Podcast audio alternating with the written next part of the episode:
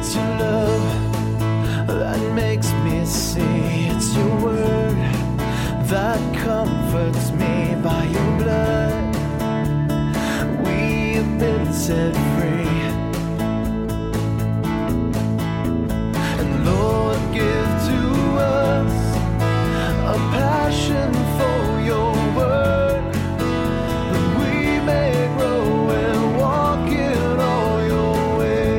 On behalf of Calvary Bible Church of Palisadro, welcome to the Bible teaching ministry of our pastor and teacher, Jim Jarrett.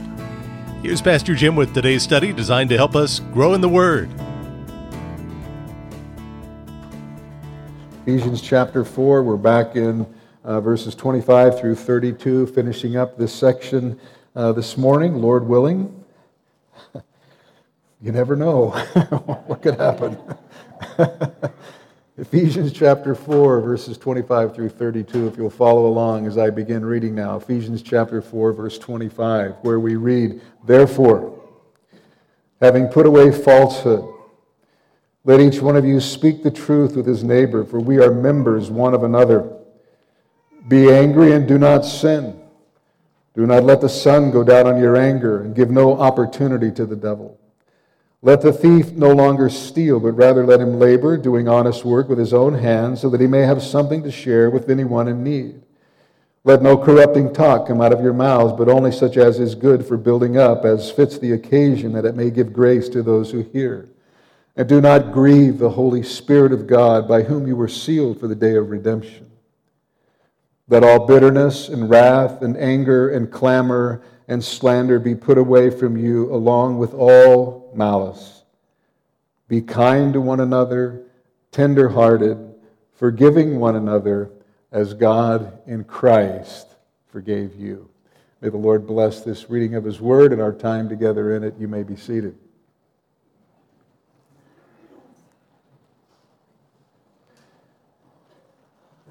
I'm sure you're very much aware that uncontrolled anger is just a massive problem in our society today.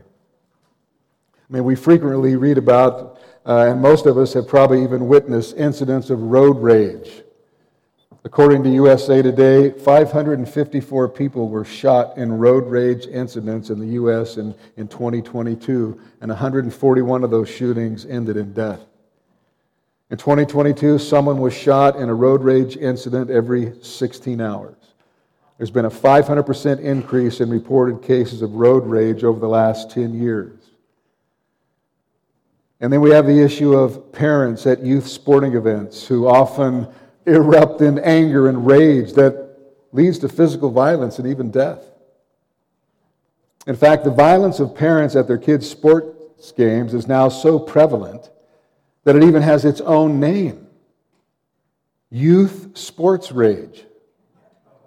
And youth sports rage can be described as any physical attack upon another person, such as striking, wounding, or otherwise, otherwise touching in an offensive manner, and or any malicious verbal abuse or sustained harassment which threatens subsequent violence or bodily harm within the context of organized athletic activity. Sports rage. It's frequent here in the United States.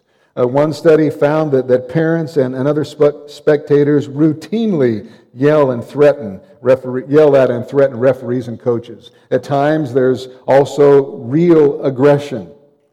I mean, parents hit each other. They swear at the sports officials and at each other. They threaten violence, assault the coaches, biting their ears off, literally. Almost 70% of parents admit that they've been angry at least once during their child's sports event. But it's those blind umpires. You know. Obviously, I've been angry at a child's sporting event. I'm not proud of it, but I have been. Most parents who have attended a youth sporting event have witnessed other parents being verbally abusive. In fact, I read that one in seven have witnessed an actual physical altercation involving a parent. And I've seen it myself. Saw two mothers get in a fist fight, rolling around on the grass, beating each other because one said something about the other's son during a, while they were playing baseball. Another incident that I know of, we weren't present, but uh, one father stabbed another father at a baseball game I mean, this is a very real issue. Because this is an angry, hostile, bitter, unforgiving, vengeful society. Because that's in the human heart. You know, you did something to me, well, I'm going to get you back. That's just how it goes with fallen man. And it, and it starts from the time that we're, we're the smallest children. I mean, something happens to that toddler, uh, you know, that he, does, he or she doesn't like, and they will angrily react. And that's the innate fallenness of the human heart. You may think, well, whew, boy, that's the world for you. I mean, you, but you would be naive to think that Christians are exempt from anger. The anger and malice which Paul condemns is a problem in the local church as well. Angry, bitter people often split churches, usually under the false pretense of maintaining doctrinal purity. Christian homes are often torn apart by anger. Marriages are torn apart by anger. But sinful anger in all its forms and the sins associated with it belong to the old man. Unbelievers who walk in the futility of their minds and, and are darkened in their understanding, alienated from the life of God because of the ignorance that is in them due to their hardness of heart. You know, those who have become callous, greedy to practice every kind of impurity. And that was each one of us before salvation, but we were born again you know, given new life. Now we're new creatures in Christ, created after the likeness of God in true righteousness and holiness, verse 24 tells us. And as such, Paul has told us that we're to put off the, the old life with all its sinful patterns and practices, be renewed in the spirit of our minds, and put on the new self in Christ, which includes a different mindset and a different lifestyle. And in this section that we've been looking at now for four weeks, Paul has been giving us examples of what our conduct as Christians should look like. Verse 25, he commands us not to lie, but to speak the truth. Verses 26 and 27 commands us not uh, to be angry, you know, the righteous anger, but not to sin when we are angry. In verse 28, he commands us not to steal, but to work hard in order to give and to help those in need. In verse 29, he commanded us to speak, not to speak what is corrupt and harmful, but what is good and builds up. And then, in the middle of these examples of what our conduct as Christians should be, last week in verse 30, Paul commanded us not to grieve the Holy Spirit. And now, in the final two verses of this section, Paul returns to the subject of anger, which he touched on in verse 26. And he focuses on five different aspects of sinful anger, together with the malice that so often characterizes them all. And even though in verse 26, Paul recognizes that there is a place for righteous anger, the fact that he mentions anger again so soon after verse 26 suggests, as one man said, that to be angry without sinning is as rare as it is difficult. And so, as is fitting for those who are new creatures in Christ, Paul says that we must put away all sinful anger in all of its forms. And Paul makes three points uh, in the verses we're going to be looking at this morning, verses uh, 31 and 32. He makes three points. First, he gives us six sinful, unchristlike attitudes that are rela- all related to anger that are to be put away. Second, he gives us three Christ-like attitudes that are to be cultivated. And then finally, he gives us the motive or the reason why we are to cultivate these attitudes. And to point out the obvious before we actually get into the text, I mean, Paul commands, his commands here imply that uh, we've been wronged or mistreated. Because we wouldn't be bitter if people treated us right. We, we wouldn't be harboring malice if others had been kind to us, and we wouldn't need to forgive if others had not sinned against us or wronged us. And the commands which Paul gives here are given to Christians, to the church, to believers, the believers in Ephesus because unbelievers neither desire to obey them nor are they able to do so. But Paul assumes that Christians have been given the means to obey these commands, which we have been by the Holy Spirit who indwells us. And so Paul is showing us how to respond in a Christ like manner when people have wronged us or sinned against us. Look now, if you will, at verse 31. Let all bitterness and wrath and anger and clamor and slander be put away from you, along with all malice. So now that you're in Christ, a new creation in Christ, you must put away all these things The thoughts, attitudes, motives, and behaviors of the old life, let all of them be put away, he says. And the Greek word translated put away is a very strong word that basically means to reject, to personally strip off. And it was, this was a, year, a word that was commonly used for stripping off filthy, dirty clothes. It was also used metaphorically for the removing of evil. And so Paul's words picture someone stripping off a dirty or, or badly stained garment. So he's telling believers to take off the old garments of sin and, and to get rid of these sins. In other words, we're to, we're to strip off the sinful habits that belong to the old man, the old life, like a set of tattered, worn out, dirty old clothes. I mean, when someone is born again, we expect to see the evidence of that in their personal behavior and in their daily conduct. And so Paul says, put all these sins away. You know, just as a runner must lay aside, there in Hebrews 12, and it's the same word. Lay aside is the same word as put away here. So just as a runner must, must lay aside every weight and sin to run a successful race, so a believer must put away or put off all these sins in order to live the Christian life in a manner that is pleasing to the Lord. And notice that he says all. Let all these things be put away. It's comprehensive. It allows for no exceptions. It emphasizes totality. Paul says, put them all away. You know, get rid of all these sins that characterized your former life. The first sinful attitude which Paul commands us to put away is bitterness. Let all bitterness be put away. Phillips translates this word bitterness as resentment. The, the New English Bible translates it spite. Barclay defines this as long standing resentment, you know, a, a spirit which refuses to be reconciled.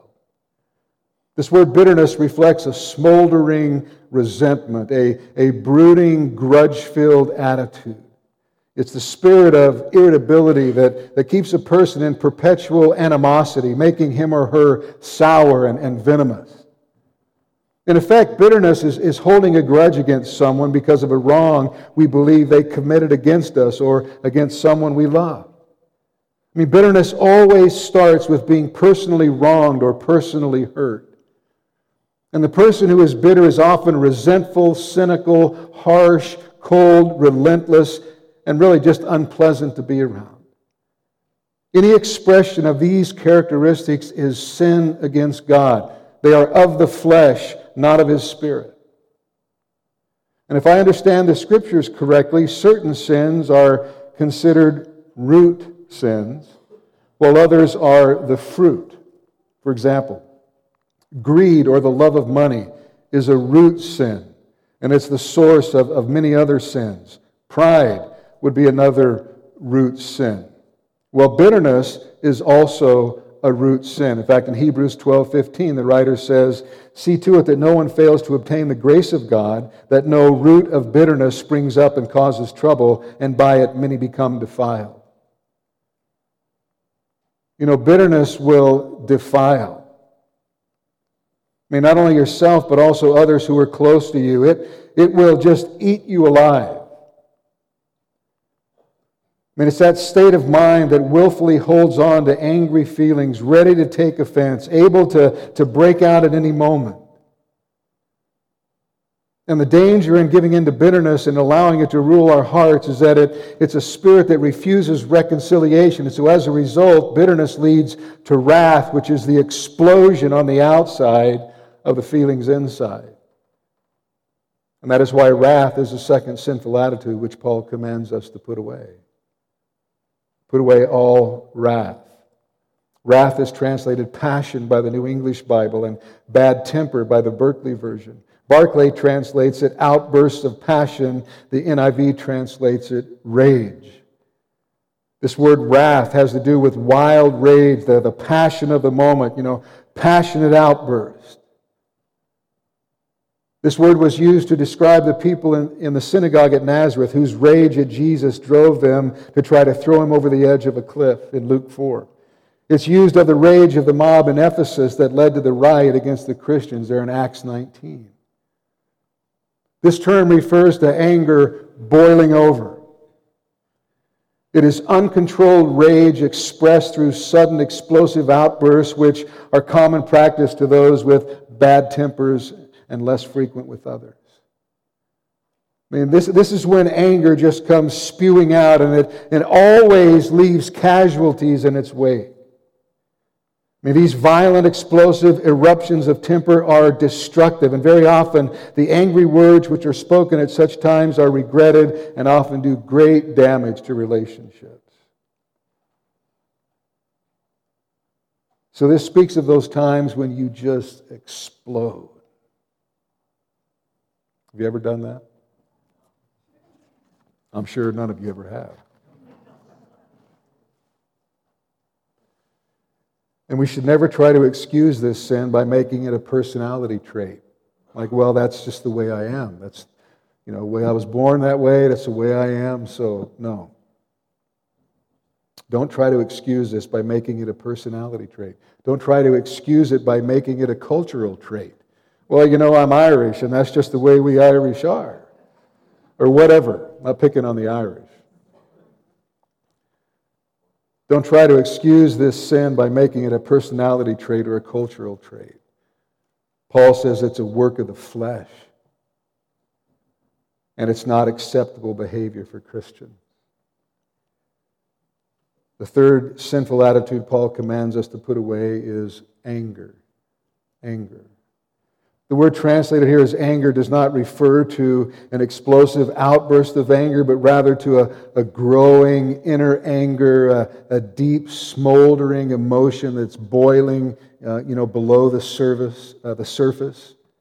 In fact, it's translated long-lived anger by Barclay. And so it's an anger that only the Lord and the believer know about. It, and it's especially dangerous then because it can be harbored privately in the heart where it just simmers and defiles.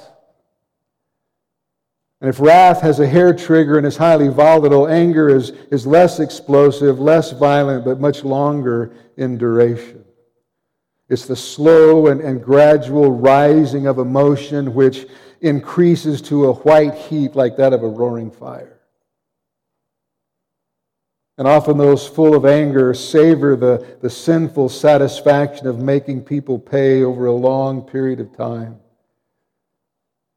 I mean, this is more premeditated, while wrath is more spontaneous. It's the hard attitude of, of the angry person. As one man said, provocations do not create his anger, but merely reveal that he is an angry person and give him a target for his fury. And that has no place in the Christian's life. Rather, believers are to be slow to anger, for the anger of man does not produce the righteousness of God. James chapter 1, verses 19 and 20. I mean, anger in itself is a proper emotion if it is controlled by the Holy Spirit and is exercised for holy reasons. Uh, as we've learned, there is such a thing as righteous anger, a righteous indignation. But don't think for one moment that that is a justification for having a habitual short fuse. True righteous indignation is much more rare than people would care to admit. The fourth sinful attitude to be put away is clamor. Clamor. It's translated noisiness by Berkeley and quarrelsome shouting by F.F. Bruce. The 20th century New Testament translates it brawling and abusive language. This word is used of the sound of a loud scream or shout. It can mean a, a shout of joy, as in Luke chapter 1, verse 42, uh, it can be a cry of weeping, as in Revelation 21 4, or the shouting of people back and forth in a quarrel, as in Acts 23 9. One man explains that this is the, the loud self assertion of the angry person who will make everyone hear their grievances. Clamor. It's related to and flows from anger. It refers to loud, angry words where people are screaming and shouting at each other. It includes cursing and calling each other abusive names, and it becomes louder and louder as well as more and more animated. Clamor depicts our speech at its loudest and most animated levels. It's really it's a public outburst that reveals the loss of self-control. Paul says, put it away. Put it all away, every last bit of it. The fifth sinful attitude Paul commands us to put away is slander. Slander. Slander is the stock and trade of the devil. The Greek word translated slander is the word from which we get our English word blasphemy. And when it's used in relation to God, it's translated blasphemy. When used in relation to people, as here, it's translated slander. But as one man said, to slander people, however, is to blaspheme God inasmuch as he created men and women in his image. What is slander? Basically, any ill speech that harms, or any speech that harms another person's status or reputation. It's malicious gossip, backbiting, defaming another behind their back. It's running others down verbally. It's speech that deliberately assaults the character of other persons by degrading them. It's speaking lies about someone in order to injure them. It's often driven by the desire for revenge. And the aim of slander is often promoting oneself at the expense of the one slandered. And often slander is accompanied by falsehood, where we stretch the truth or only give enough information so to tilt the, the verdict uh, or the witnesses in our direction. I mean, how common this is in our pagan society. I mean, there is no longer any shame whatsoever towards blaspheming the Lord's name or, or slandering others. In fact, our entire media is given over to this. But these things ought to be removed from a Christian's life. Paul says, put it away. Strip it off like a filthy, dirty garment. I mean, Peter also said in 1 Peter chapter 2, verse 1, so put away all malice and all deceit and hypocrisy and envy and all slander. Slander. And I have to say that of all the sins ever committed against me, slander uh, may be the one that, that has hurt the most. Because slander harms your reputation. And once you've been slandered, you will never completely remove the impression, and lingering doubts will remain. It's a terrible sin. And this is a sin we all should carefully guard against because it is so natural and even enjoyable to our sinful nature. You know, Jesus said that if we have a grievance against another, we should go personally to them and try to work it out. Matthew 18. And often among Christians, this kind of malicious gossip masquerades as, you know, spiritual concern. Oh, I, I, boy, I would never tell you what I know about him or her except that I know you'll want to pray about it. Or, you know, we, we really want to pray for so and so. Oh, why is that? Oh, well, let me tell you. It happens. It happens. And so, if you want to join uh, the devil's uh, attack against the gospel and the church, and the first thing you should do is spread gossip and innuendo about other Christians or about the church. But don't do it. And we don't take this sin seriously enough in the church today.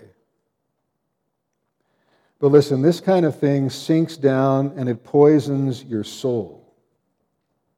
It destroys your love, it divides the body, it reduces your appetite for God and the Word, and therefore it hinders your spiritual growth, to say nothing of grieving the Holy Spirit of God. All these things, all these sins grieve the Holy Spirit. I mean, slander is incompatible with the new birth. It should, it should not have any place in the lives of those who are born again. Paul says, put it away. You know, just get rid of it.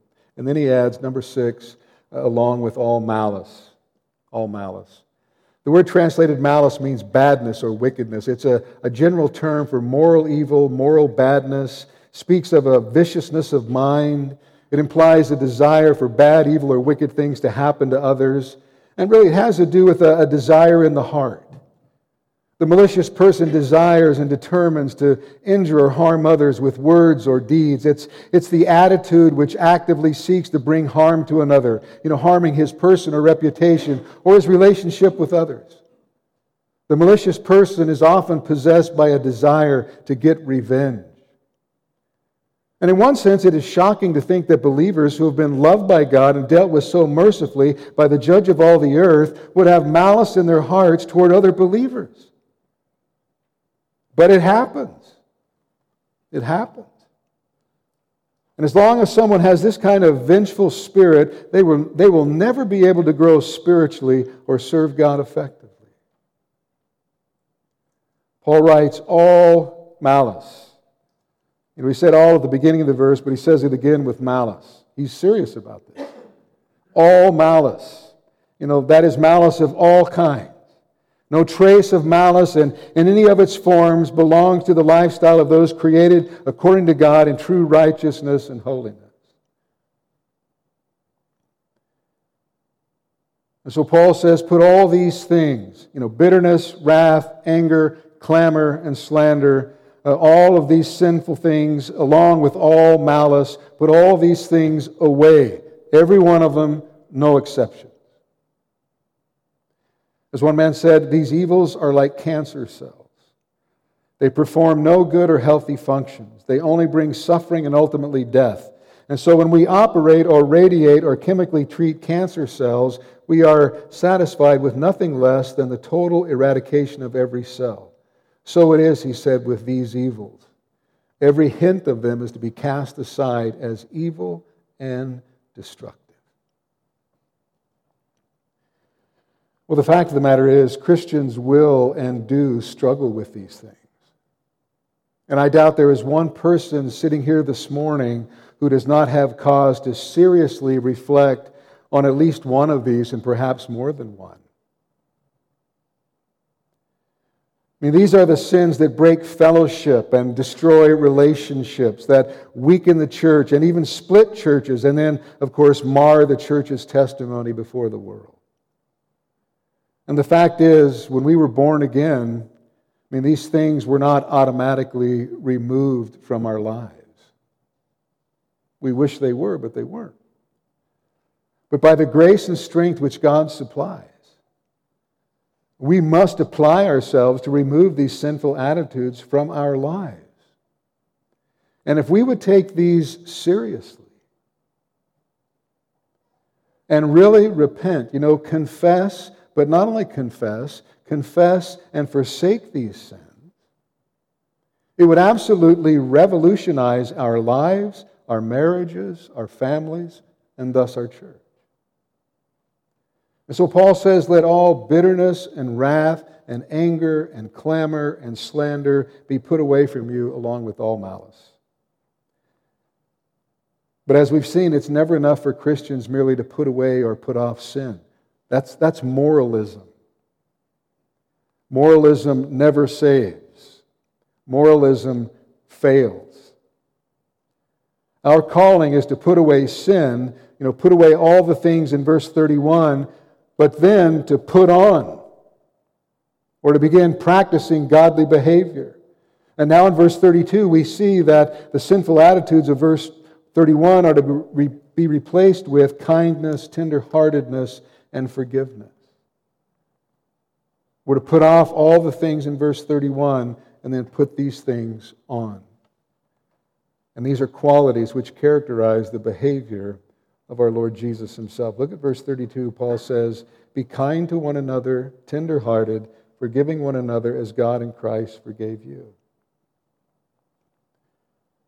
The Greek word translated be means to become. The type of word it is in the Greek indicates an ongoing process. And so the way for us to remove the bad, sinful attitudes is to cultivate their opposites. By the grace and strength that God supplies, we're to work on becoming the opposite of the things in verse 31.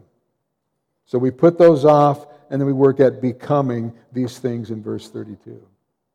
Doesn't do any good just to put the others off. We also have to put these on. As the early church father John Chrysostom said, asked, What good is it to weed a garden if we do not plant good seed? To be free from a bad habit does not mean we have formed a good one.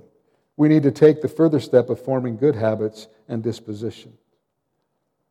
And this shows us the difference between mere moralism and Christianity and why moralism fails. Christianity is not just saying no to sin.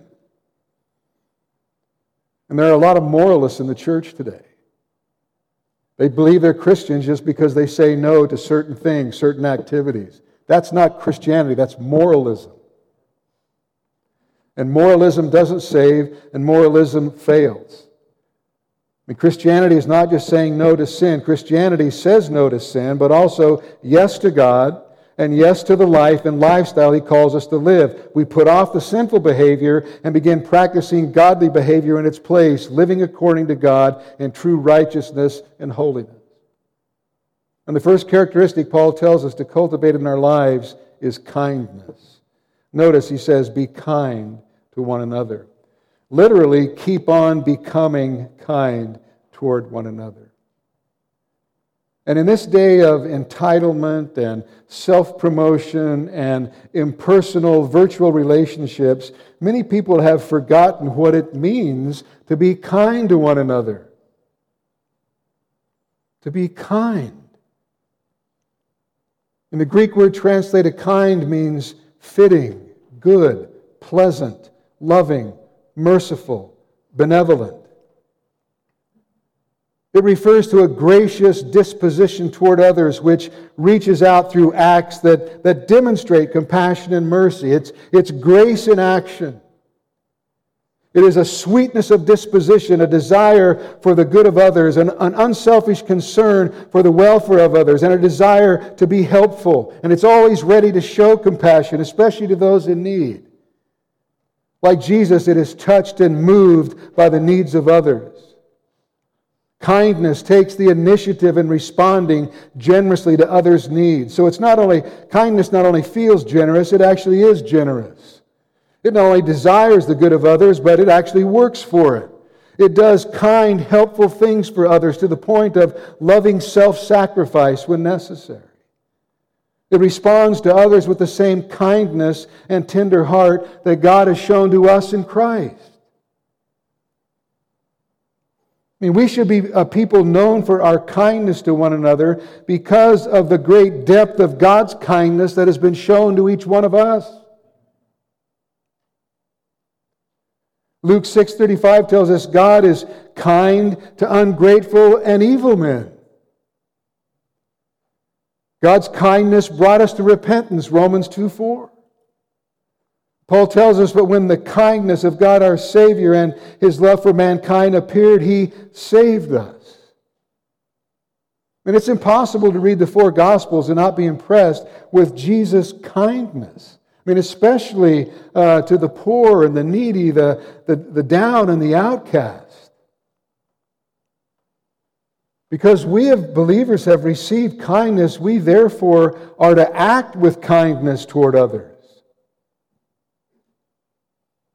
I mean, kindness should characterize our lives with one another. I mean, it's the extension of God's grace to people around us through practical actions of caring. Kindness, one man said, can heal the hurts of the world as well as the hurts in your family. Let me ask you, you know, those of you who are married, are you kind to your spouse? I mean, are you really kind to your spouse? It doesn't take any more energy to be kind than it does to be bitter. Are you kind to your spouse? Let me ask you, parents, are you kind to your children? Or are they just an annoyance to you and you just, you know, buy them off? Are you kind to your children? Let me ask you young people, or maybe not only young people, but all of us who have parents still living. Are you kind to your parents? Are you kind to your parents?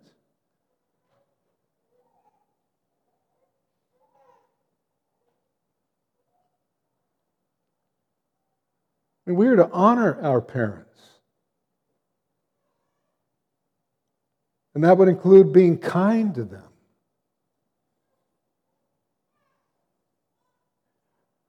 So when others think about you, do they characterize you as being kind? When they think of you, do they think, man, that is a kind person? Or do they think, man, that person is rude, sarcastic, critical? We're to be kind. The Bible says, and therefore God says, that love, speaking of biblical love, is kind.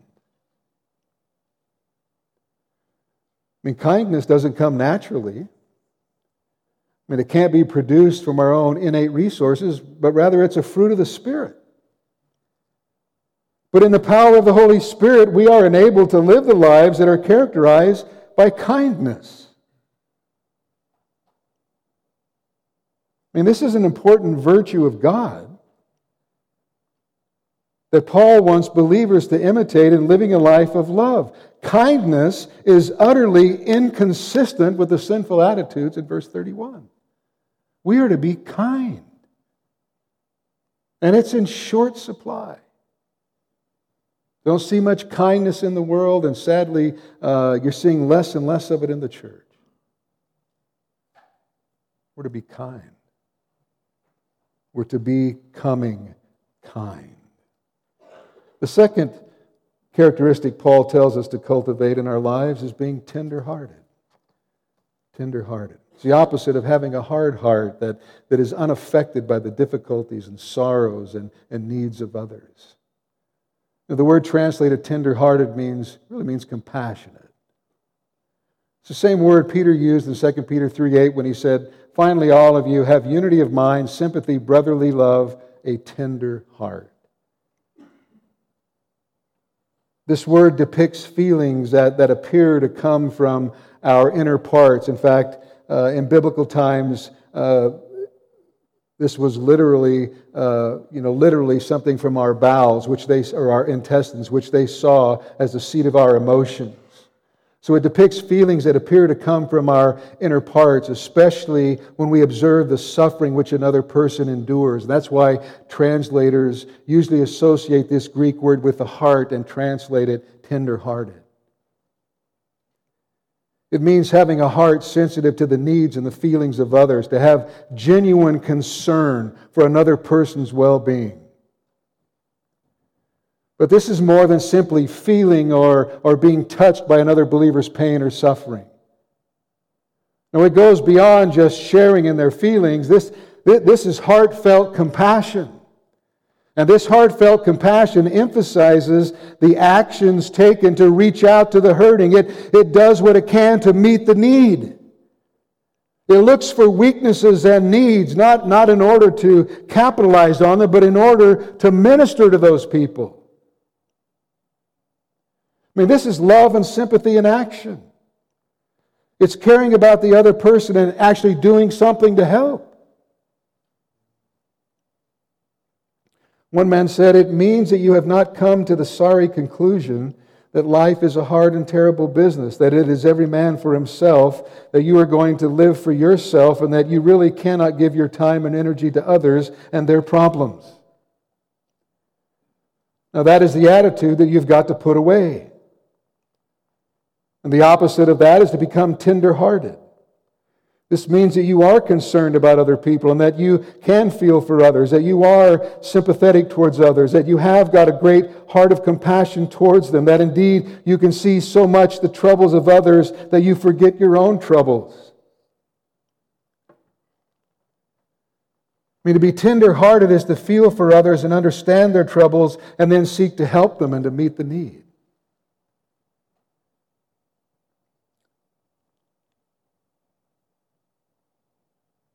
But as one commentator wisely warned, being tender-hearted is not being soft-hearted. And there's a difference. Let me explain. A soft-hearted person is easily fooled.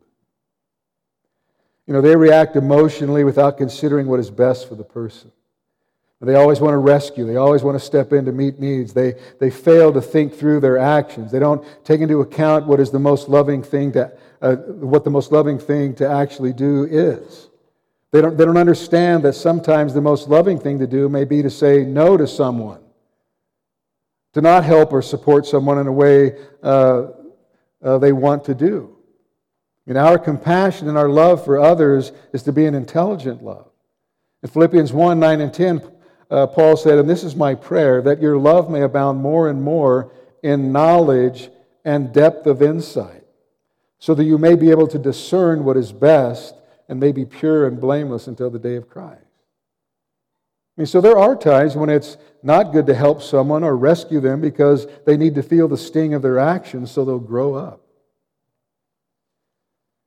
It could be the situation is such that if you help them or keep helping them, you know, keep rescuing them, you may only be enabling them to keep doing the wrong thing and to keep going in the wrong direction. And in the end, it will be disastrous. And you will be partially responsible. Sometimes not helping a person is the most loving thing that you can do. Because again, they need to feel the sting, to, to change, to repent, to become responsible, to grow up. And this is where prayer is, is so very important. We're to be tenderhearted and compassionate. That's our default position. Yet at the same time, we're, we're praying. You know, we're, we're seeking God for discernment and for wisdom to know what is the best way for love to be exercised. And it may be in a way that doesn't look so loving to onlookers who don't know all the details, but it is the best thing. God didn't rescue the prodigal son, did he? He let his life fall completely apart first. It was best for him. Why? It brought him to the end of himself. He came to his senses, and in brokenness and contrition, what did he do? He turned and went to the Father's house, and he repented. I mean, we want to be tender-hearted. But we also want to do what is best for that person, and sometimes that may be tough love. Now, having shared that, the difference between tender-hearted and soft-hearted, don't use being soft-hearted as an excuse not to help someone. I've seen that too. Christians who didn't really want to help anybody to begin with use that as an excuse. Well, you know, I, I don't want to interrupt what God may be doing in their life. Well, that's, uh, that borders on being karma almost. So don't use that as, as an excuse not to help. And there's a lot of that that goes on. We want to be tenderhearted. We want to do what's best for the person. But on occasion, that may be uh, tough love. You know, in these days, in these days when uh, our television screens are filled with all kinds of terrible pain and cruelty and agony and suffering, it's so easy to become immune to it all and, and to become unfeeling, cold, and callous. And we can act as if these terrible things don't even happen. But that's not the spirit of the Lord Jesus. And believers are always to have a tender heart toward those in need. I mean, we live in a hard world, a hard world. And so, what a difference it makes to be compassionate. What a difference it makes to show sympathy, offer an encouraging word, and, and to meet needs. I mean, that is one of the best ways that we can uh, present the love of Christ in a very practical way to the world. You know, in Mark 141, uh, we read that Jesus was moved with pity, and, and that is why he healed so many people and ultimately took away our sins by dying on the cross. You know, our unbelieving secular humanistic world is marked by its lack of feeling and lack of care and concern. But as Christians, we're to be known by our tender hearts. And the third characteristic Paul tells us to cultivate in our lives is forgiveness. Paul says we are to be forgiving one another. And the word forgive translates a Greek word that literally means to be gracious.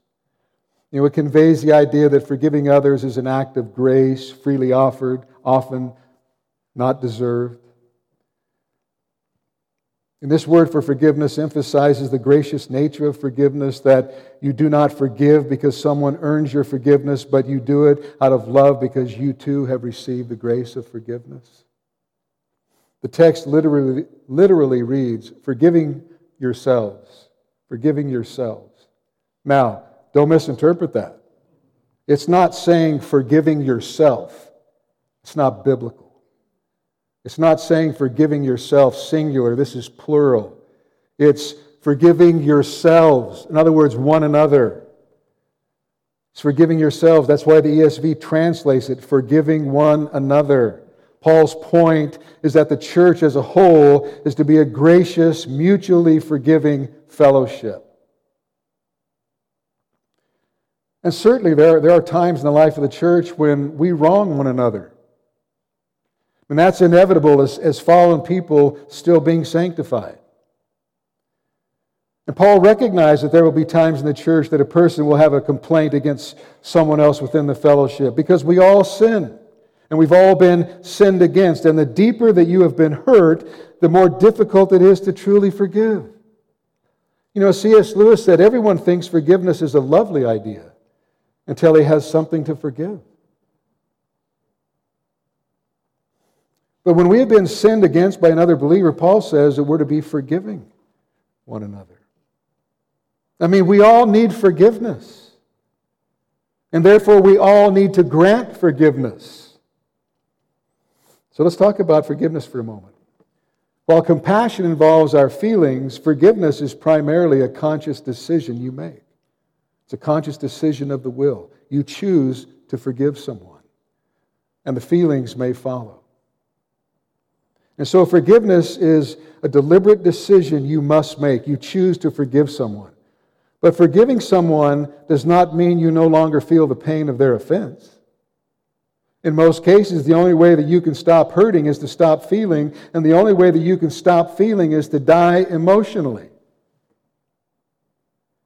And the pain of some sins will probably never entirely dissipate.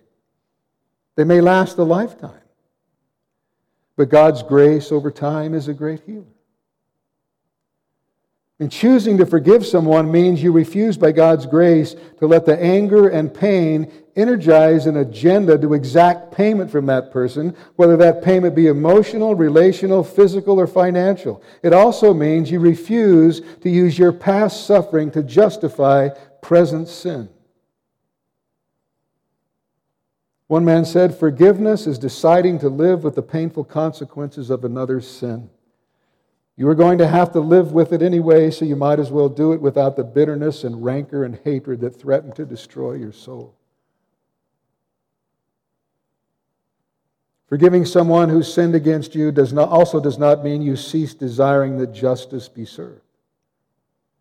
To desire justice is entirely legitimate, but to seek it for yourself is not. Forgiveness simply means that you determine in your heart to let God be the avenger because he is the judge, not you.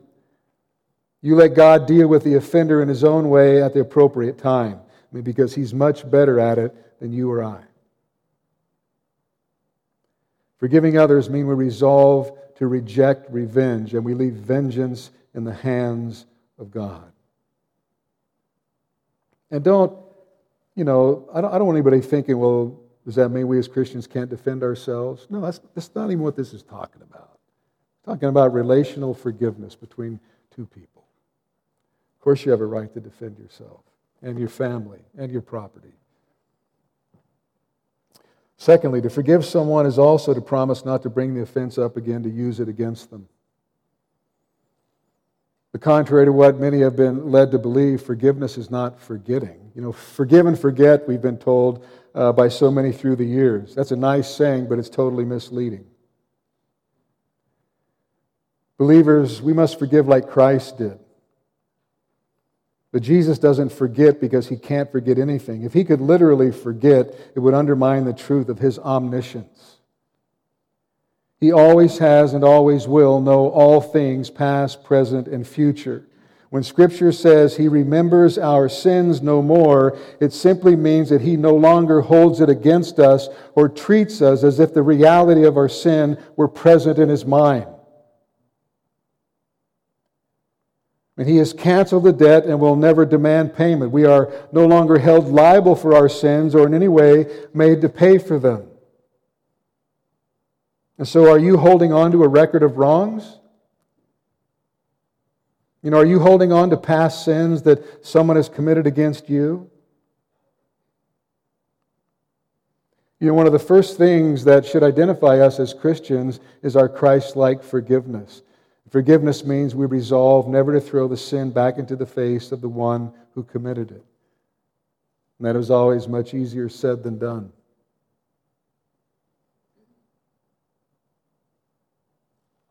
Number three, forgiving someone also means refusing to think about the offense, constantly dwelling upon it.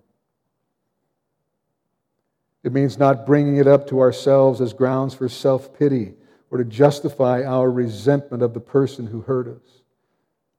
To forgive also means refusing to talk to others about the offense.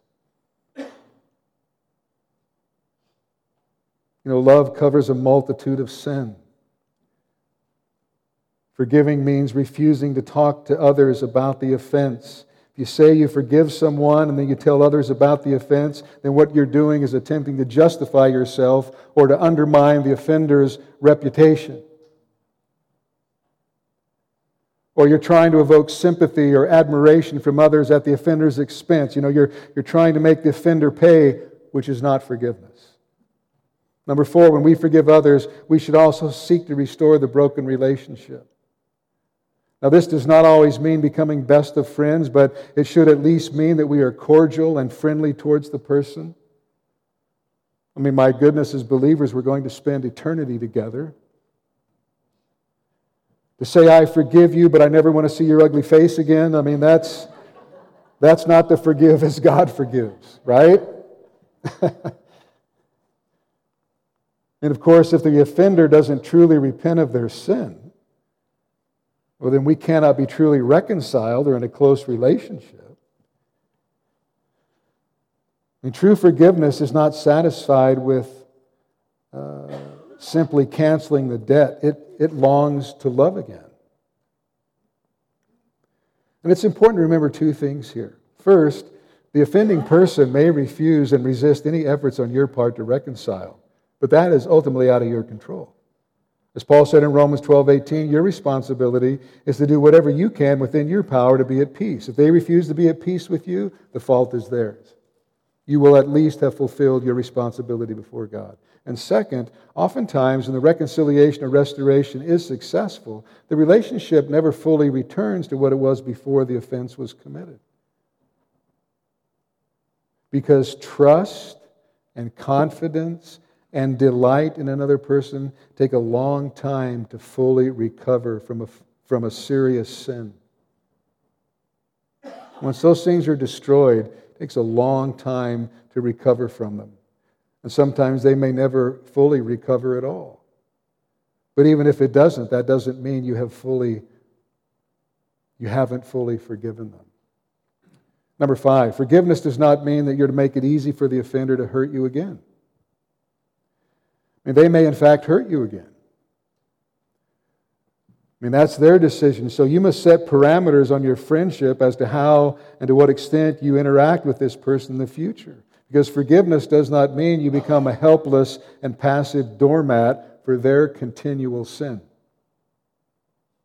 And then finally, forgiveness is rarely a one time climactic event. It is most often a, a lifelong process. In fact, uh, it is. Just like repenting. We never repent once and never have to repent again. The Christian life is a life of repentance, it's also a life of forgiveness. I mean, forgiveness has to begin somewhere at, at some point in life. There will undoubtedly be a moment, an act, when you decisively choose to forgive. It may well be highly emotional and spiritually intense and bring immediate relief, you know, a sense of release and freedom, but that doesn't necessarily mean you'll never need to do it again. You may need every day to reaffirm to yourself your forgiveness of someone. And each time you, you see the person, you may need to say, Self, remember, you forgave them. I mean, if only the church would practice this. If only believers would practice this, I mean, how it would transform lives, marriages, families, and again, thus the church. As Christians, uh, we are new creations in Christ. We're, we're able to be people known for kindness, tenderheartedness, and forgiveness. In the last few words in verse 32, Paul tells us why. Why we must forgive. We must forgive one another. Look at verse, the last part of verse 32 as God in Christ forgave you. You know, we've been sinned against by another believer. The standard for forgiveness is divine forgiveness as God in Christ forgave you. Or as Paul said uh, in the parallel passage in Colossians 3:13, forgiving each other as the Lord has forgiven you, so you, all, you also must forgive. As the Lord has forgiven you, so you also must forgive. Forgive as God in Christ forgave you. That's a lot, isn't it? That's a lot especially when you consider what Jesus said in Luke 17, verses 3 and 4. Pay attention to yourselves. If your brother sins, rebuke him, and if he repents, forgive him. And if he sins against you seven times in the day and turns to you seven times saying, I repent, you must forgive him. And the number seven was not, was not to set a limit on the number of times to forgive, precisely the opposite. Jesus meant that forgiveness is to be granted unendingly. And believers who are bitter, bear grudges, and, uh, and fail to forgive, you know, if you're bitter, you're bearing a grudge, failing to forgive, well, let me tell you something. You are inviting God's divine chastening. And believers who fail to forgive will not be forgiven. Jesus made that teaching uh, clear, uh, or made that clear in his teaching on prayer in the Sermon on the Mount in Matthew 6, 14 and 15, where he said, For if you forgive others their trespasses, your heavenly Father will also forgive you. But if you do not forgive others their trespasses, neither will your Father forgive your trespasses. Now, the Lord was not speaking of the eternal forgiveness believers have through justification. This is not a salvation issue. The sort of forgiveness he's speaking about here is a simple washing from the worldly defilements of sin, not a, not a repeat of the wholesale cleansing from sin's corruption that comes at salvation. It's, it's, it's like a, a washing of the feet rather than a bath. That's the way Jesus put it in, in John 13. And this is what God threatens to withhold from Christians who refuse to forgive others. And you say, well, what's the big deal about that? Well, the big deal about that is it will affect your relationship with God, your intimacy, your fellowship, your communion with God. That's the big deal. And that is a big deal. And not only that, it grieves the Holy Spirit.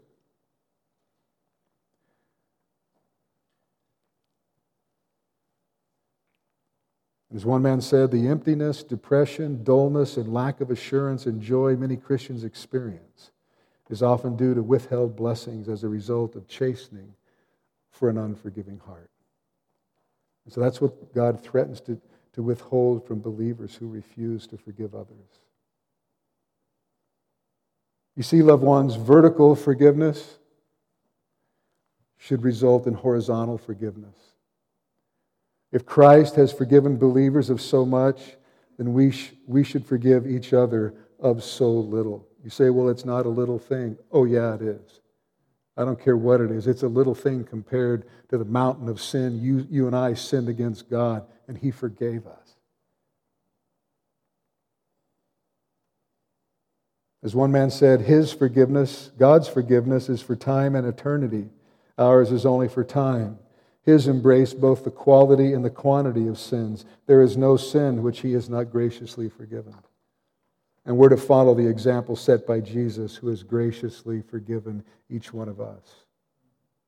And listen, God did not love us, choose us, and redeem us because we were deserving, but purely because He is gracious.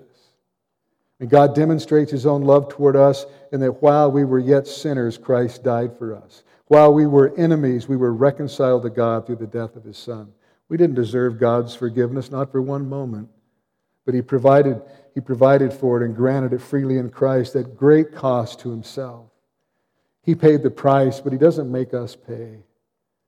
God forgave us by His grace, not because we, we deserved it. God forgave us at great cost. He forgave us in Christ. And God forgave us far, far more than we will ever forgive anyone else.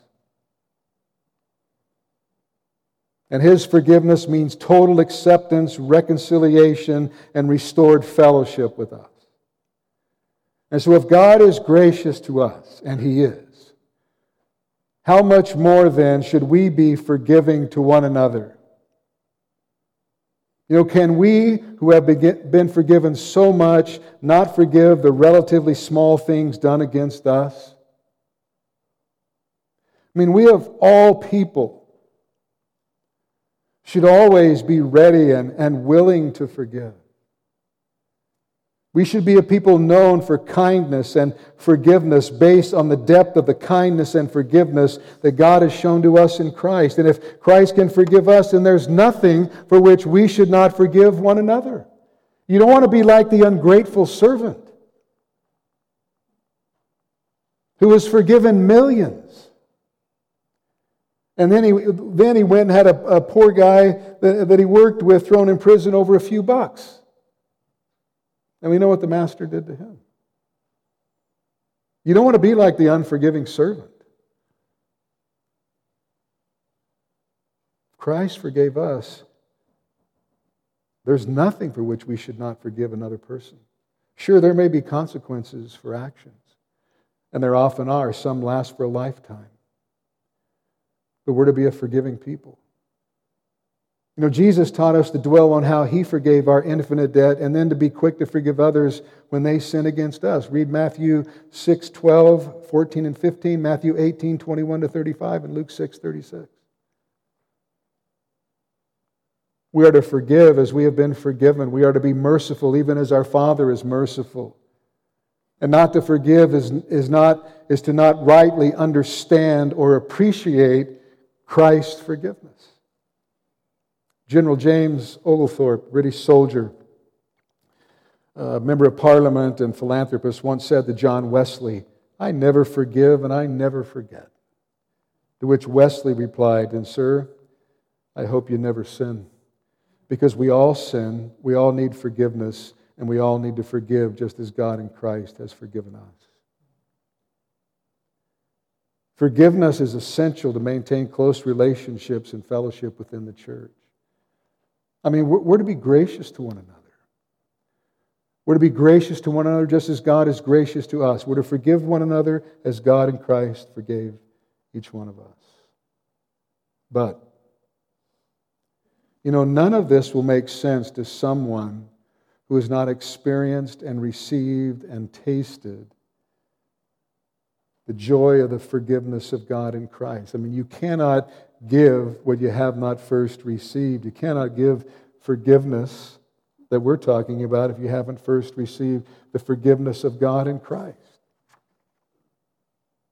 You can only forgive others as, as God forgave us, only after we have received the forgiveness of God in Christ. I mean, we love because He first loved us. We also forgive because He first forgave us. And so I want to ask you this morning, as kindly and yet as directly as I can you know, have you put your faith and trust in Jesus Christ alone for salvation? You know, have you experienced the forgiveness of your sin because you've trusted in Christ alone for salvation? You know, if you don't have the, the joy of, of knowing that your sins are forgiven, then I want to urge you to receive God's forgiveness by trusting in Christ alone as your only hope of salvation. And I would urge you to do it today. The Bible says today is the day of salvation. You know, as believers, we've freely received grace from God through the sacrificial work of Christ, and so we're called likewise to show grace and, and forgive others who have wronged us, sinned against us. And as Christians, we must never say, I cannot forgive. Because if we say that, what, what we must mean is, I will not forgive. We can choose to disobey God's command through Paul. And we can refuse to forgive and to continue to harbor bitterness and resentment, but we must never say that we cannot forgive because it's impossible to do. Because God has forgiven us in Christ, and so the work of Jesus Christ in our life makes it possible. What we will not and cannot do through our old nature, we can do through the new nature which God has given us. It is through the work of the Holy Spirit by His enabling and empowering that forgiveness and reconciliation uh, can be accomplished. We might seek to justify ourselves by pointing to the enormity of the sin which someone has committed against us.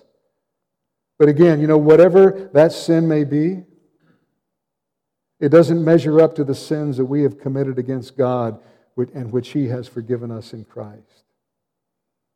You know, we may refuse to forgive because we're convinced that the offending party will only sin in a similar way again. Well, so do we. How many times do we come to God to confess a sin which we have confessed many, many times before, only to repeat it again? You see, as we begin to, to fathom, as we begin to grasp the, the immensity of our sins and then the magnitude of God's gracious forgiveness, we're going to be motivated to forgive others who've sinned against us. And so, loved ones, God wants to, He wants to make us kind, tender-hearted, and forgiving. And wouldn't this make all the difference in your life? In my life? And if you became kind, wouldn't it make a wonderful impact on the lives of other people? You know, your spouse, your children, your neighbors, your friends, your co workers, and fellow Christians? And if you became tenderhearted, wouldn't this bring beauty and love into your relationships? And if you are ready and willing to forgive as you have been forgiven, I mean, how transformed your life and your relationships would be. I mean, what greater comfort and joy can we find than to be reminded of our forgiveness in Christ? And what greater motivation can we have for forgiving others? And if we all treated one another as God in Christ has treated us, mean, just think how different things would be. Just think how different things would be. What are we waiting for? It's what the Bible tells us to do. This is the way that we're supposed to live. What are we waiting for? You know, we need to begin every day at the foot of the cross, you know, just marveling at, at the amazing grace of God that he sent his own son to bear the wrath that we deserve for our sins. We need to, to think upon his kindness toward us, his tenderheartedness toward us, and his forgiveness toward us. And as we think upon those things and, and meditate upon them and try to, to grasp them, though really they're incomprehensible, it'll change us. It will change us. It will make us more like him. Amen. We need to live out our new identity as a new creation in Christ for the good of others and for the glory of God. Amen. Well, may God work these things in all of our hearts and lives. Let's stand and pray. On behalf of Pastor Jim Jarrett and everyone at Calvary Bible Church of Palo Cedro, we hope and pray this study will help you continue growing in the Word. If you've been blessed by today's message, or if you have any questions or comments, we'd love to hear from you. You can call us at 530 547 4400. Again, 530 547 4400. Or write to us at P.O. Box 837, Palo Cedro, California 96073. You can also email us through the church website at calvarybiblepc.org. calvarybiblepc.org. Thank you for listening, and may God richly bless you. It's your love